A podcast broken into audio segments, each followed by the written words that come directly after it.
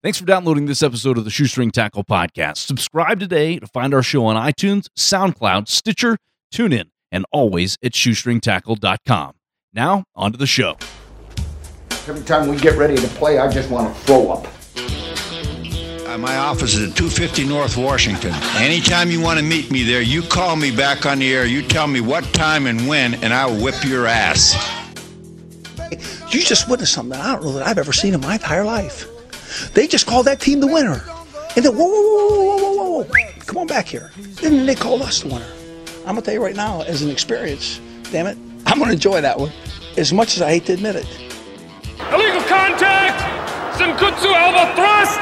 Orimawatsu roundhouse lunge kick! To the quarterback! Takatami and block to the... Shoot, never mind. 15 yards! First down! The question isn't what are we going to do, the question is what aren't we going to do.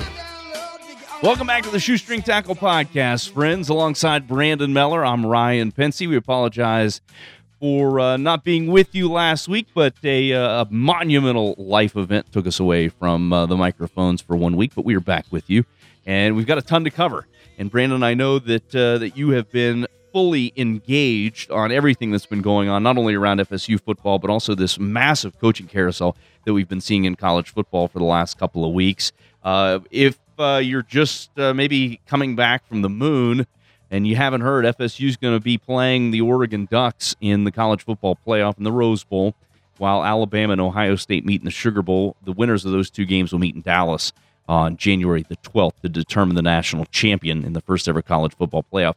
And Brandon, when we go back, really the last time that we had talked and, and had put together a podcast, we were looking ahead to the ACC championship and FSU against Georgia Tech. And once again, it was another one of those kind of FSU games this season where Georgia Tech hung around and fought and battled. I thought this was probably the best game, though, from an FSU perspective, where it was like punch, counter punch. And FSU did what they've done all season long and came away with another victory and stamped their ticket to the college football playoff. There was really no question going into Sunday that FSU would be in. The real question was who would get that fourth spot? Would it be a Baylor, a TCU? It ends up being an Ohio State. And as we start this podcast and look ahead to the college football playoff, any uh, any feelings now after we've had a few weeks to kind of let this digest? Did the committee get everything right? Were the seedings right? Do, do you feel good about the four teams that made it? Yeah, you know, I think so, and and I think you know, I think you know, it, it was interesting when this kind of all shook out. You know, a lot of people had already kind of penciled in Florida State being a team that was going to be in you know in New Orleans, and you know we you know, we devoted probably 15 minutes talking about on our last podcast about how it just kind of uh, you could see the committee kind of just making the case for you know kind of being a regional thing. FSU Alabama, you know, in the Sugar Bowl in New Orleans, it just made a lot of sense. Keep the seats you know filled. It's going to be a you know big time atmosphere. And then when this whole thing you know kind of shakes out, you got Florida State headed back across uh, you know from coast to coast, you know, just, playing the Rose Bowl. Uh, you know, uh, after they did last year, and, and it's you know it's it's gonna be it's gonna be heavily Oregon, you know, fan, you know, fanship out there, and obviously, you know, that's something that you know, uh, you know, the, the committee would, would take into account, and, and we thought maybe it would maybe play a, deciding factor. They, you know, the, they rank these teams one through four uh, based on what they did on the field, uh, how you know their strength of schedule played into it, and uh, you know whether or not they deserve to be there. And I think I think it all worked out in, in the long run. I think it worked out. And I don't think there's too many you know, you know, too many overall, you know, outlying beefs about, you know, the way this thing went. I mean, yes, you could always make that case that Florida State probably should have been number one. They were only team to be undefeated, but they're number three. They get Oregon. They get a month to prepare. Uh, you know, for the for that high flying Oregon attack. So I, I think all in all, it's it's a really good thing the way this thing shaked out for Florida State. FSU will be facing uh, the Heisman winning quarterback, pardon me, uh, for the Oregon Ducks and Marcus Mariota. And uh, you were there for all of the festivities and the pomp and circumstance last year, Brandon. And it takes a lot out of a quarterback. I mean, Jameis Winston was able to to fight through it and lead FSU on that last minute drive to defeat Auburn in the national championship game. But uh, you, you can't really take away and say that there isn't an impact not only on Mariota or Winston or whomever wins the Heisman Trophy, but also on the teammate because there or on the team itself because there's a lot of factors that are going into events that have to take place, commitments that take place outside of just regular practice and getting ready for game preparation. And in this situation, you, are really looking ahead, and, and I'm sure that there are probably a few people on both the FSU and the Oregon staff, as well as Alabama and Ohio State, that are kind of already starting that preparation for that next game should it happen. This is no different than we when we were covering basketball at FSU. You'd find out who you were playing. You knew that there were a set number of teams that were in your regional, and if you got past somebody in the first round, you were going to play somebody else in the second round. And because there is really less time to get ready for the magnitude of these games, you've got to start making some preparations already. So you can't take anything away from what Mariota did on the field this year. He was an outstanding quarterback, and what he was able to accomplish with that, the changes in the offensive line at Oregon was phenomenal this year. But how will winning the Heisman impact him when he steps onto the field on January the first? Yeah. I mean, I think that's a great question, and and we saw, you know, we saw last year you know, Jameis Winston obviously went through the gauntlet. He was at every single award show. He was he, he was all over the place. It just was so taxing.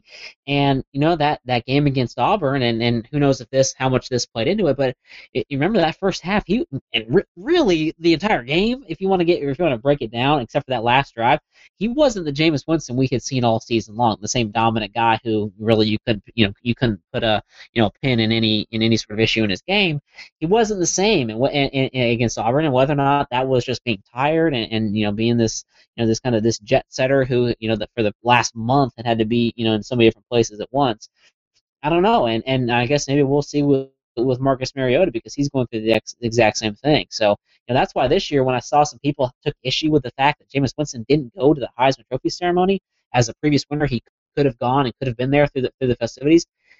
I don't blame the guy one bit for not going. If you went through all that last year and you're not up for an award this year and you don't have to be there, it's not an obligation, you know, to go collect an award or, or you're you know you're you're up for the award. I'm not going. I'm resting. I'm getting. I'm finishing up school. I'm getting ready to go. Uh, you know, get, go play this game at the Rose Bowl and, and preparing. And you know, I, I talked to Zach Stipe, you know, FSU SID to the stars, uh, the guy who's obviously got a, the, the golden um, uh, you know, State has been amazing as long as he's been SID. Uh, we can do a whole podcast about that. But yeah, I, I, even him, like it's the support staff. Everybody, you know, not having to go to all these different places. Yeah, you had to go to the a couple different awards banquets, but it wasn't nearly as crazy as it was a season ago. It's it's an overall arching thing for the entire team, not just these guys who have to travel. It's everybody involved in this. And and the last thing you want to do when you're worried about going to play a team like Oregon is having to be you know getting on airplanes and going to these you know different events uh, leading up to it. You want to be getting prepared and out on the practice field and, and in the film room. Injuries already uh, starting to become an issue uh, for both teams, and some good ways, some bad. Uh, news broke yesterday, and I, I apologize here because I know I'm going to butcher this name, but Ifo Ekpri Olumu, yeah, may be pretty close. Will That's not pretty play. darn close, I think. He's, yeah, he's not going to play. This guy is a stud quarter cornerback for the Oregon Ducks. Losing him, it's a bad injury for Oregon. Now, granted, you'd probably, if you're Helfrich, you want this injury to happen, if it's going to happen at all, you want it to happen now so you have time to prepare for it versus like a couple of days before the game. But uh, you, you, can't say enough about how big of an impact this would be. This would be like FSU losing a Jalen Ramsey, l- losing a Ronald Darby. This is a significant injury to Oregon's um, secondary. On the flip side, it looks like FSU may get Nile Lawrence Stample back for the Rose Bowl. In we have seen at times FSU, at least up front, has struggled trying to stop the run. And it has been a bend not break mentality. But you would love to have Stample back if you can get him back for uh, for the Rose Bowl and, and possibly a subsequent national championship game. Yeah, we'll have to see. You know how much he progresses. It's that that would that would be such a, a such a boost to this team because you're gonna need you're gonna need everybody on deck. It's it's an all hands on deck kind of thing, and you know this team just has not been the same from a you know kind of an interior you know, uh, you know, defensive linemen and, and, and the you know the requirements and, and, and so many of the different things that those guys have to do in the middle. You just this team has not been the same since now Lawrence Stample went down early in the season, and it's just kind of been this revolving door trying to find guys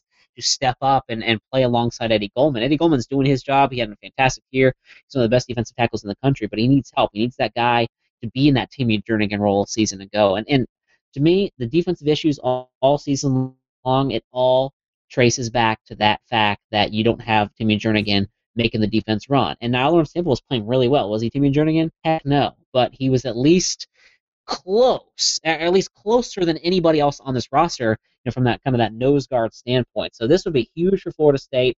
It's also huge that Eddie Goldman's fine. Remember, he went down in the ACC championship game. He's going to be ready to go. Ronald Darby went down in that game. He's going to be ready to go. So, uh, you know, as it's kind of an opposite thing here, where you know Oregon loses an All-American, Florida State's getting healthier, and and again, you're going to need as much help as you can get. So this this is uh, this is some good news for Florida State. Uh, also, some good news for Florida State. A couple of big things coming up uh, from recruiting standpoint that we haven't had an opportunity to talk about. Number one, what many would say is the number one recruit prospect in the country, and this is somebody that's up in your neck of the woods right now from Chesapeake, Virginia. Josh Sweat. He committed to FSU. Uh, number one defensive end, defensive tackle. You can you, you, call it whatever you want. Defensive lineman. He is right there at the top of the list. Um, did suffer an injury this season, so it'll probably be a few months before he actually is stepping onto the field in any type of full participation this spring. But he, this is a huge get, and the rich get richer here once again for FSU. And I think back about you know some of those years, Brandon, when we were there, and it was there were still some big name guys. Let's not take anything away. M- many of them never panned out to be anything. You know, for every five star recruit like a Xavier Lee and a Fred Rouse, you know, they they were just busts. But you were getting it still at the time. Even a Myron Rolle, I would say that he underperformed for what he, he came out of high school as. I mean, what Jimbo's getting right now, though, I mean, these are guys that can step in and play right away. We've seen that now in the last couple of seasons. And then he's turning these guys into NFL pros. And as long as you continue to do that, you're going to continue to win these recruiting battles and you'll continue to be successful. I guess the, the question becomes is at what point in time, and you've covered recruiting longer probably th- than anybody I know, how at what point does it, the pendulum start to switch where you get too top heavy? We've seen that happen at USC. We've seen that happen at Florida. We've seen that happen at some other programs. What is that delicate balance? Yeah, that's a really, really good question because Florida State has done not only done such a good job of bringing in elite four and five star guys, and let's just say what it is recruiting rankings matter. I mean, look at the teams that are in the college football playoff.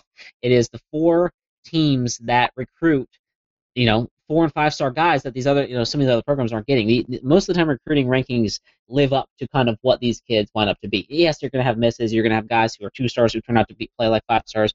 You're going to have five stars who turn out to play like two stars. But for the most part, you know, kind of generally speaking, in a kind of overarching, you know, kind of theme, four and five stars getting these guys matter, and that's all that Florida State gets. So, you know, now, you know, a couple years in, you know, obviously, you know, you, you got this train rolling, and, and you're you're working on your third, fourth, uh, you know, season or so where you're going to finish with the top five class, maybe even finish with the number one class this year, uh, and that doesn't even count like 2016 class is going to be an all-timer if it continues the way it's going. That's that's a, another topic for another time. But uh, I think we're going to start to see here pretty soon. You're going to start to see some attrition from guys uh, on this roster who came in as big, you know, big time guys and who are just frankly not getting the playing time because there's, you know, there's too much talent. Uh, you know, I, I mean, perfect example I can think of right off the top of my head is a guy like Ryan Green. Ryan Green comes in, he's one of the top running backs in the country a couple years ago, has not made, uh, you know, a, a single bit of, of, of impact on this roster. And here, you know, here's a guy who, as a sophomore, was expected to contribute. He battled injuries. Dalvin Cook comes in, boom. Dalvin Cook is is your feature back for the next two full seasons, you know, until he jumps the NFL. So I mean, that's just a, a, one example of kind of these different areas where you're going to potentially start losing guys to, to, transfer. And not to say I don't know anything, I don't know if he's going or not. I'm just saying these are, you know, th- there's going to be a, a, time here pretty soon where I think you start to see Florida State losing, you know, losing some of these guys because they're not getting playing time and then go play elsewhere. So. Uh, but hey, there's nothing you can do about it. it, it it's not you know, it's not like Jimbo and, and Tim Brewster and, and, and the rest of the coaches are, are saying, you know, we probably should start slowing down. We, we don't need so many of these four and five star guys because we have we have a lot on the roster already. No, they're going to keep going and get these guys and bringing them in because you know for every Josh Sweat that you get, uh, you know, there, there's going to be some bad news that pops up. Like look look what happened yesterday. Florida State lost a long time commitment from DJ Jones, who was the number one you know JUCO player in the country, and he was he's a defensive tackle. He's an immediate need kind of guy. He could probably been a starter uh, next year. They lose him to Ole Miss. So uh, you know, this this whole cycle is crazy. So keep loading up if you're Florida State, and and you kind of sort it out as you get there. So uh, if, you, if you follow this stuff, though, you can tell and, and you can see and you know that the Florida State is still in the mix for some big time players. So uh, we'll see how this thing plays out over the next month or so. Do you think the success that Jimbo and company have had in not only placing guys who have gone through the program with Jimbo into the NFL and the success that they have had at the next level is an entirely different episode. You know, we could talk about Christian Ponder and EJ Manuel. You could even go back and talk about Jamarcus Russell and others. That, that, that's for another time. But the bottom line is these guys are going, they're making money, they're being drafted in the first round, And a lot of times they're getting their opportunity to start in the NFL. When you look Yeah, at, I when, hold on one second though. When you look at this class that's coming up, I, I'm just looking down the list here. You've got guys like Deondre Francois, quarterback out of IMG Academy. You got DeAndre Johnson, quarterback out of First Coast. You got Kyle Oxley, quarterback out of Baltimore, Maryland. I mean, you've got three guys that are coming in that are big time recruits. Uh, nobody would question that. Well, you've also got a stable of guys behind Jameis that are kind of itching for it. Is maybe part of the pitch, you know, and we're not there. We don't have any idea, but but you're seeing it at a different level even when coaches come in to talk with your brother that there are uh, you know there are ways to talk to recruits about how you can really develop them into the best player and whether it is a Jacob Coker or a Clint Trickett or others even if they haven't made it in the FSU system, it seems like Jimbo has gotten them ready to be able to immediately go out and play somewhere else. Now, granted, Coker didn't play this year at Alabama and he got beat out, but I would anticipate Coker's probably going to get his shot again next year at Alabama to lead what will be another just stacked team. So, whether it's at FSU or somewhere else, we're not seeing the bus that we used to see probably back in the mid 2000s. Yeah, uh, you're, you're exactly right, and and you know that's the thing too is that Florida State. Well, ultimately, this it comes down to two things with Florida State. First and foremost, above all else, is that Jimbo Fisher and and the the staff he has around him, and this Tim Brewster is I, I you cannot say enough good things about him from as a recruiting standpoint as a coach. I mean, look, he just you know look what he's done with Nick O'Leary. Uh, he's but recruiting is where he really makes his mark, and what these guys do they make these these players and, and not only the players it's mom it's dad it's the families they make, they make them feel comfortable and they make them feel like they're part of something special part of family. So that's why when jimbo fisher goes up there and he defends Jameis winston and you know takes some heat for being a guy that maybe some people are looking at as man he's he's kind of an enabler. He's you know he's doing he's doing this and doing that. And he's not you know maybe being somebody who you know kind of kind of you know needs needs to call out Jameis or for whatever reason. No he's standing up for his players. These recruits notice that. They see you know, when when the head coach is willing to go to bat for his players and, and, and views them as sons. So you got that aspect where mom and dad are so happy that they're going to send their son to, to a place where they know that, you know, the coach is going to be on top of everything they do. He's going to know what they're up to. Then you got the maybe something that's equally as important. Florida State is a proven track record under Jimbo Fisher of playing the best players. And whether you're a fifth year senior or you're a rookie right out of high school, you're going to play if you're the best player. I mean, look look at guys like Jalen Ramsey and, and, and Dalvin Cook are two superstars in the, in the world of college football now.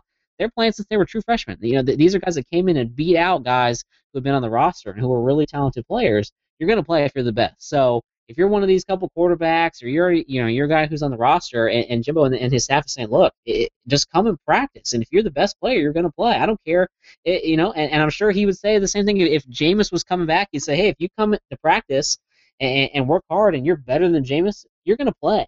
Uh, so that's obviously a huge thing uh, in, in, the world of recruiting, and it's a reason why Florida State's doing so well because they can pitch these things, and, and you know every you know you know every coach says it. I, I I'm seeing it firsthand, kind of what the recruiting process is like from an you know from an inside thing, and it's very different from obviously the D1 level.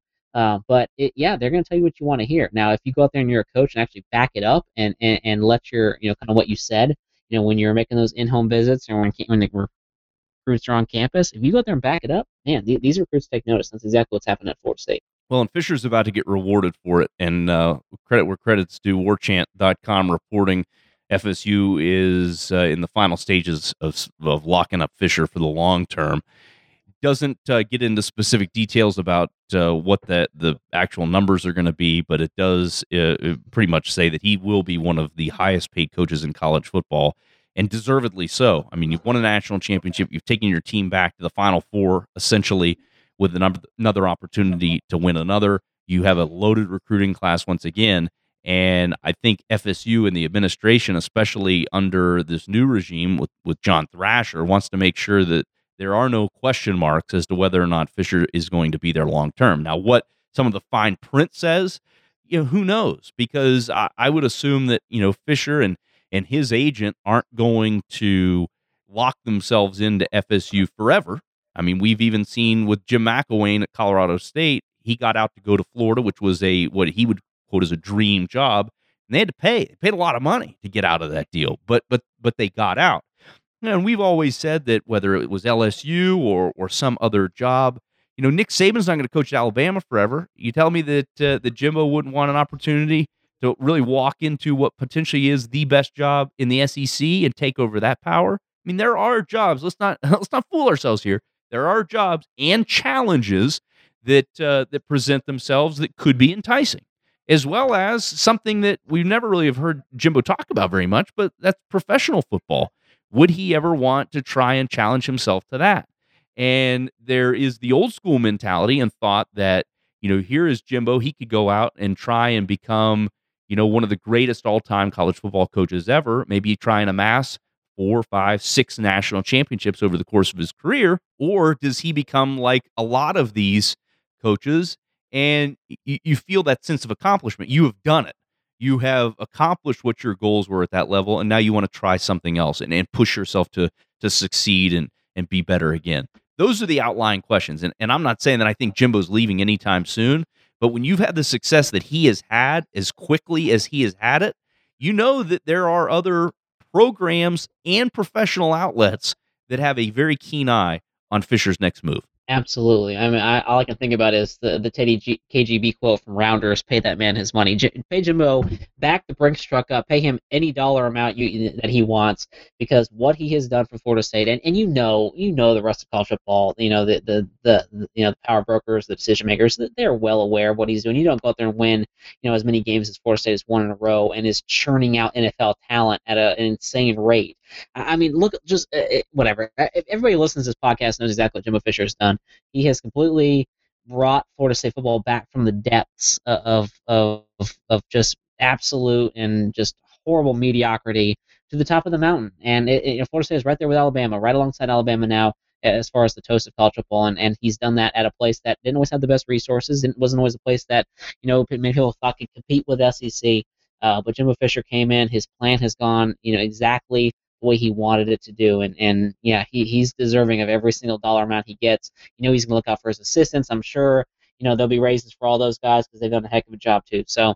Uh, you know, it, it, as somebody who lived through so many down years at Florida State, and, and, and you were right there too, and we, you know, living in Tallahassee, just to see the, you know, the, not only the change, you know, from a facility standpoint and from a school standpoint and just overall morale of uh, of the of the student body and the fan base, but the, the Tallahassee community. I mean, my God, like just just the amount of uh, you know, just just the re, you know, just everything that has happened. It's like been this big, you know, this it's like uh, you know, just adding to to what is around in the community and and you know, entertainment. It's just it's amazing what has happened over the last several years.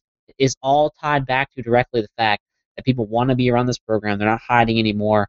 Uh, you know, they're willing to spend their money to come out, and, and that's all on Jimbo Fisher. You, uh, you know, I, you're not going to find a bigger Jimbo Fisher fan than me as far as uh, appreciating what he has done for, for that community and a community that you know, I, I you know, I, I, in many ways I grew up in, went to college there, lived there, raised a family there before moving away, and you know, you, you just owe him a ton, and that's why I say give that, you know, pay that man his money. He's deserving of it all, and uh, you, you want to keep doing it to stay competitive because as we've seen, you see the rumors about Michigan, you know, potentially paying Jim Harbaugh, you know, uh, an insane amount of money. You know, teams are gonna, you know, these these big time programs, they're gonna pay, and they're gonna pay to get the best guys in there, and, and you know that Jimbo Fisher will always be, uh, you know, kind of in the forefront of some of these, uh, you know, potential decisions for for these big time power brokers in college football.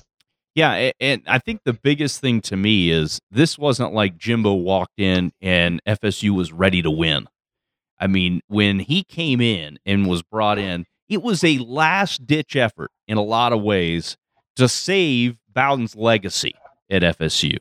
You know, if you remember back, we were coming off of losses to teams like Wake Forest on a regular basis. You know, a, a fan base that had just had enough. And whether Terry Bowden or, orchestrated it behind the scenes or whomever, when Fisher was brought in and Rick Trickett was brought in and Lawrence Dawsey was brought in and Dexter Carter was brought in and whomever else, these were big time hires. And for Fisher, in some ways, it was a big time risk. You know, he never knew if the coach in waiting was going to pan out and work out for him. You know, certainly hasn't at other places. If it had, James Franklin would probably still be the coach at Maryland right now. If it had, Will Muschamp may never have left Texas. He may be the head coach there right now. But for Fisher, it worked out. But he had to completely gut what was a, lot of I, I, guess you could call it old school, and, and I don't want to knock in any way what Coach Bowden did for FSU because he put us on the map. But Jimbo has then kind of recharted all of the courses on the map too by instilling kind of this whole new philosophy about how things were going to be done and really gone out there and instead of looking at just recruiting rankings, which I think that previous staff would be guilty of, when Chuck Amato was going down to South Florida to get talent, he was just chasing numbers. It didn't mean that these guys were right for the program or right fits or, or, or players that could step in and play. These guys were just people like, hey, they're a five star. We've got to have them. Case in point was Fred Rouse. You know, Fred Rouse they got because they had to get him. He was a five star recruit in Tallahassee. And at that point in time, people would say, if you can't even lock up this guy who's in your backyard, how can you go get anybody? But Fisher and his staff have been out there just uh, uh, hammering wherever these guys are, perfect fit guys for the program to make them competitive and make that win. And I think that's what really stands out here. And, you know, we look at all these other programs, Brandon. You look at Pittsburgh and Wisconsin and Nebraska and Florida and Oregon State and Michigan. There are programs out there that right now are desperately searching for direction, and they are hoping that they could find a a Fisher essentially that's what they're looking for right. when florida went and got mcelwain they, they're hoping that he is a fisher and can turn that program around.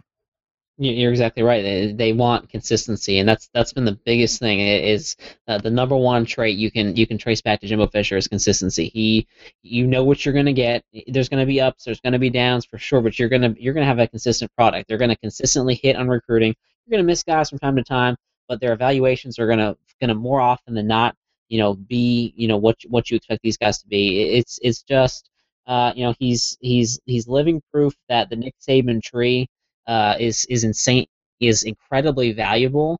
But but you also have to be your own person, and you know, you you know, you just got to give Jimbo Fisher a ton of credit. And uh, you know, it's if you're a Florida State fan, you hope that the Jim McElwain hire does not mirror you know the, what Jimbo Fisher has done at Florida State. But obviously, the the pedigree is there, the background is there. He he is going to be able to go into that job and see exactly, you know, it's you have real life example of the way to do it. Just look two and a half hours to the northwest, uh, where Jimbo Fisher has, has has put his plan in place perfectly. So, uh, yeah, pay pay the guy. It, you know, it's it, it's one of those things where you, you never know how these things are going to play out. And, and Jimbo Fisher had to had to really tread lightly and, and had to navigate some serious landmines going from being you know Bobby Bowden's offensive coordinator and his protege and a guy he looked up to being the guy who replaced the legend after the legend was pushed out.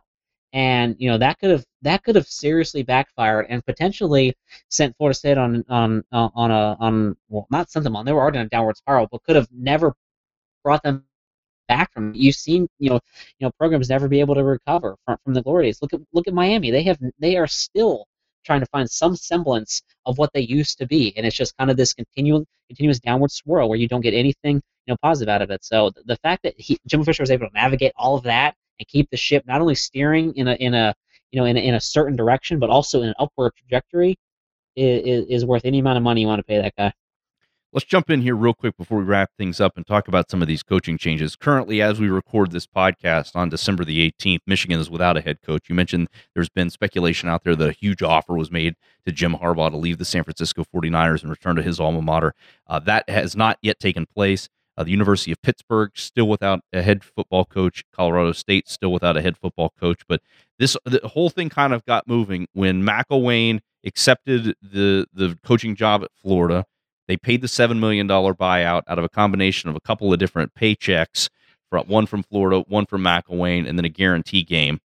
And then things started to get a little bit crazy.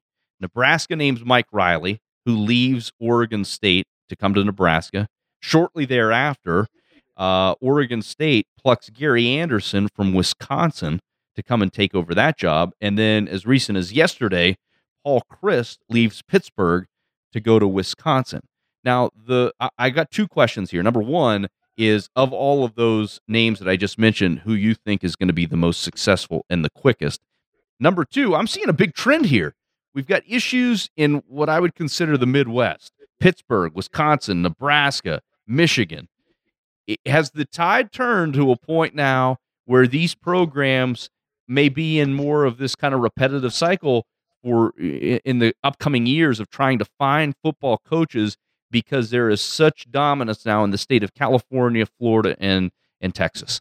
Yeah, I, I, mean, as long as you're as long as you're one of these programs that's not winning titles and is not even competing for them and is not consistently getting you know the recruits out of the proven, you know, areas that produce the best players in college football and in the NFL, you're going to continue to to be in the same position where you're constantly looking for a new head coach, and and that's just kind of the the way it is until you find somebody who can come in. I mean, you know, you know, Bo, you know, Nebraska thought when they got Bo Pelini, they're like, oh, hey, here's a guy coming from LSU. He's gonna, he's gonna, you know, this is gonna be great.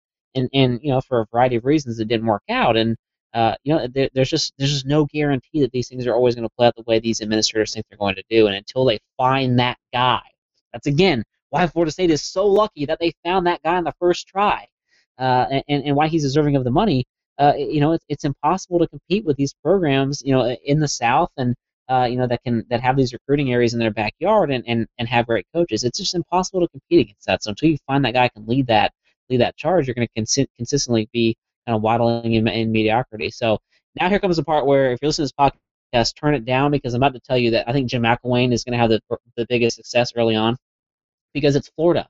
They're going to continue to recruit well. He's going to come in with a plan. He's obviously a heck of a coach.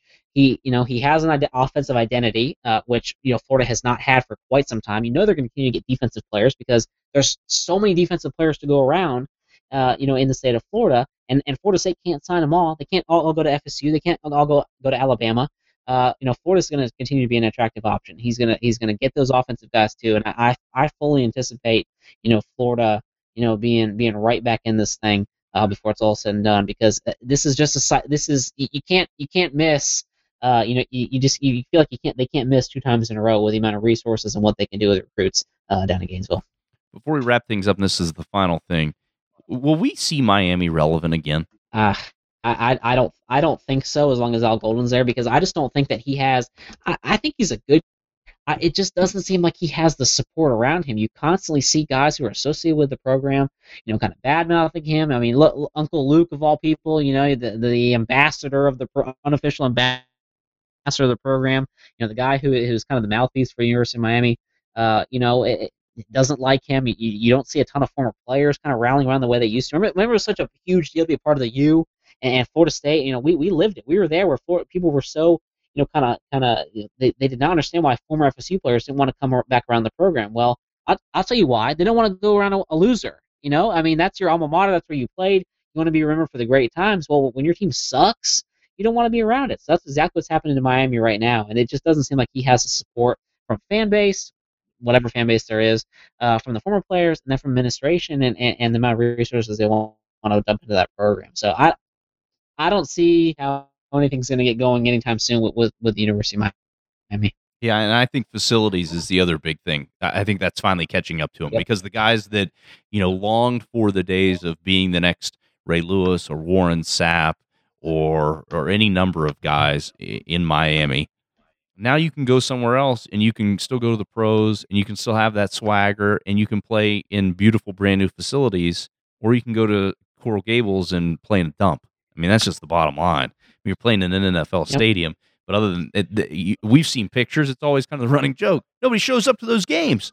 There's no atmosphere there. And so, unless they make the decision, which I think would be a good one, build like a 45,000 seat stadium near campus or, or, or somewhere else uh, centrally located down in South Florida and let them play there and, and actually have an environment because they don't have one right now at Sun Life. Maybe once every two years when FSU rolls into town, but that's it.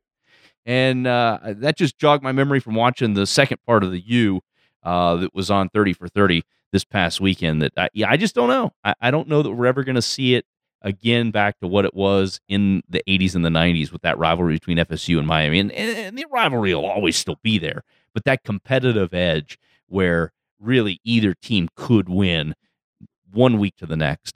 I just don't I don't think that Miami has that right now. Maybe they will again, but uh, I, I, think you and I, Brandon, both agree it's it's in the long term future. That's uh that's a wrap on this week's episode of the Shoestring Tackle Podcast. Again, appreciate uh, you guys sticking with us in our uh, what we'll call our bye week, and uh, we'll be back again with you uh, at some point over the holidays to get you ready and for a full game preview of FSU versus Oregon, as well as Alabama against Ohio State. Two huge games. Maybe we'll pick out a couple bowl games here and there too that really spark our interest. And on the next episode, we will also break down uh, what are the best bowl gifts that are out there. Uh, the the big list is out once again, and uh, for those that don't know, these players, coaches, and administration are often treated to a treasure trove of free gifts when they uh, roll into one of these bowl towns. So you can follow Brandon on Twitter at Brandon Meller. You can follow me at Ryan Pincy. Hope you've enjoyed this latest episode of the Shoestring Tackle podcast. We will be back with you again next week. Until then, happy holidays, and uh, we'll talk to you soon.